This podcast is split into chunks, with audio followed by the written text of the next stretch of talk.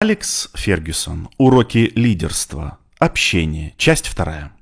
С большим трудом мне удавалось объяснить игрокам, что я спокойно воспринимаю их возражения или несогласие, а значит они тоже не должны реагировать на мои замечания эмоционально. Кроме того, я придавал большое значение необходимости побеждать в каждом индивидуальном противоборстве на протяжении всего матча. В большинстве случаев я настаивал на том, чтобы футболисты действовали жестче и решительнее в последней трети игры. В перерыве я обычно сообщал им свои впечатления от их действий в первом тайме, делился наблюдениями за поведением соперников и предлагал способы усилить игру, но никогда не разбирал по частям действий каждого из игроков и не делал им замечаний. На мой взгляд, такой подход лишь посеет зерна сомнений в их душе, и они выйдут на поле, не будучи уверенными в том, что тренер им доверяет. Точно так же я не видел смысла в том, чтобы выкрикивать указания с бровки по ходу матча. Если тренеру приходится к этому прибегать, значит он плохо спланировал игру, или не сумел объяснить свой план футболистам, или не доверяет команде самостоятельно делать свою работу. Любой из этих недостатков в первую очередь плохо характеризует главного тренера и только во вторую – футболистов. Билл Шенкли, долгое время занимавший пост главного тренера Ливерпуля, как и я, выходец из Шотландии. Он всегда излагал свои мысли кратко и ясно, и я очень часто доказывал эффективность одной из его любимых присказок. Если нам удалось отобрать мяч, почему бы не сыграть в пас? Ведь когда мяч у соперника, делать это куда сложнее. Чаще всего я даю игрокам очень короткие инструкции. Например, держите мяч или не дайте им забить.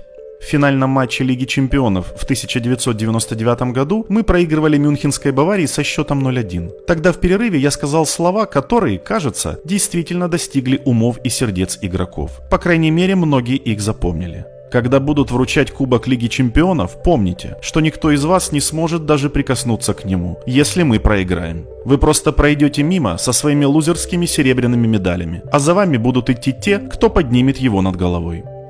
Эффект сообщения во многом зависит от того, как оно преподносится. В свое время у меня сложилась репутация взрывного игрока, но насколько помню, я редко терял самообладание в последние годы карьеры футболиста в критические моменты матча, когда команда проигрывала. Самообладание и реакция очень важны в игре. Иногда Майк Феллон говорил мне, что пора уже дать игрокам пинка, особенно молодым. Однако этот метод быстро теряет эффективность. Если к перерыву команда вела с преимуществом в пару мячей, я добавлял немного злости в инструкции по поводу второго тайма, стремясь побудить футболистов не расслабляться и сохранять концентрацию. Кроме того, я требовал забивать больше голов на тот случай, если вдруг определение победителей сезона будет зависеть от разницы между забитыми и пропущенными мячами.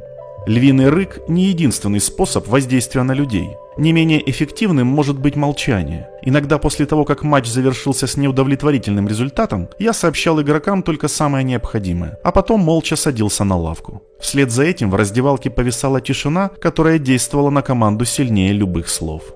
Независимо от размера аудитории, один это человек или 75 тысяч, вам все равно следует собраться с мыслями и подумать, на чем нужно сделать акцент. А потом просто сказать все, что вы хотели. На собраниях команды, чтобы подчеркнуть значимость своих слов, очень важно смотреть игрокам прямо в глаза. Однако лучше избегать сверлить взглядом тех, кто от этого может почувствовать себя неуютно. Некоторые главные тренеры заходят в раздевалку в перерыве матча с толстой пачкой заметок в руках. В разговоре с игроками они используют свои записи как шпаргалки. На мой взгляд, этот метод не дает результата. Тому, кто разбирается в том, о чем говорит, не нужны никакие заметки. Ни один игрок не признает авторитет главного тренера, если тот говорит по бумажке.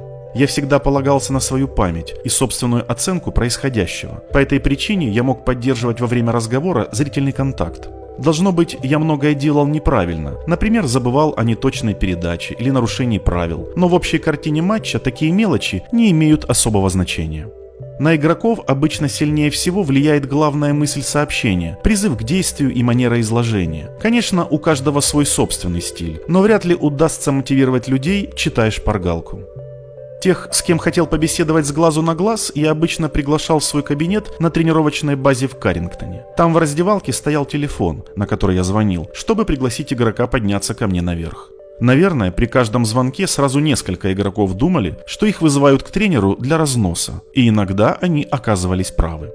Несмотря на то, что я всегда обращал внимание как на физическое, так и на моральное состояние игроков, я никогда никому не говорил, что он выглядит усталым, даже если действительно так думал. Стоит только произнести эту фразу, как человек немедленно почувствует усталость. Обычно я говорил, ты крепкий парень, вряд ли кто-нибудь сравнится с тобой в выносливости. Перед игрой, особенно если она проходила на Олд Траффорд, я обязательно напоминал о размерах нашего поля, что нередко преподносило сюрприз большинству соперников. При этом я подчеркивал необходимость поддерживать высокий темп и ритм игры, двигаться на высоких скоростях. Мне нужно было вдолбить им в головы, что к последним 15 минутам матча соперник должен быть измотан. Обычно я обдумывал свою речь вечером, лежа в постели. Ни в коем случае нельзя было допустить, чтобы им показалось, что ту же самую проповедь они уже слышали на прошлой неделе. Как-то раз после того, как я впервые в жизни посетил концерт классической музыки в Манчестере вместе с Карлушем Кейрошем, мне захотелось поделиться впечатлениями с игроками. Наверное, они решили, что тренер окончательно спятил. Я хотел объяснить им, что во время концерта дирижер оркестра, солистом был Андреа Бачелли, добивался от музыкантов того же, чего я добиваюсь от них. Контроля игры, гармонии, темпа, ритма, чувства времени. Раньше я не рассказывал эту историю. Повод для этого возник совсем недавно. Однако было очевидно, что кто-то пропустил мои слова мимо ушей. Было у меня в запасе и несколько историй о командной игре. Райан Гикс и Пол Сколс уж точно слышали их не один десяток раз. Например, рассказ о том, как канадские гуси преодолевают тысячи километров пути, потому что действуют как одна команда. Эти птицы по очереди занимают место во главе клина, рассекая перед ним воздух, как нос ледокола рассекает лед и направляя остальных. Если одна из птиц поранится, от стаи отделяются два гуся, чтобы присмотреть за больным товарищем. А ведь я не просил их преодолеть путь в тысячи километров. Я всего лишь хотел, чтобы они сыграли 38 футбольных матчей в сезоне. Футболисты должны понимать свое место, цель и задачи в команде. Как и всех людей, их легко ранить. Достаточно ненамеренно послать им неверный сигнал.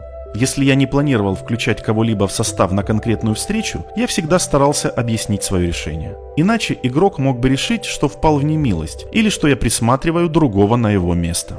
Обычно я пытаюсь мягко объяснить причины своих поступков и одновременно ободрить подопечных. Например, иногда я хотел дать им отдохнуть перед более важным матчем. Всеми способами я пытался обрисовать им общую картину. Выиграть войну важнее, чем одно сражение, поэтому надо распределять силы для победы в каждой встрече. Перед самыми важными европейскими матчами, на которые мы выезжали в составе 24 футболистов, мне приходилось объясняться с 13 не попавшими в стартовый состав.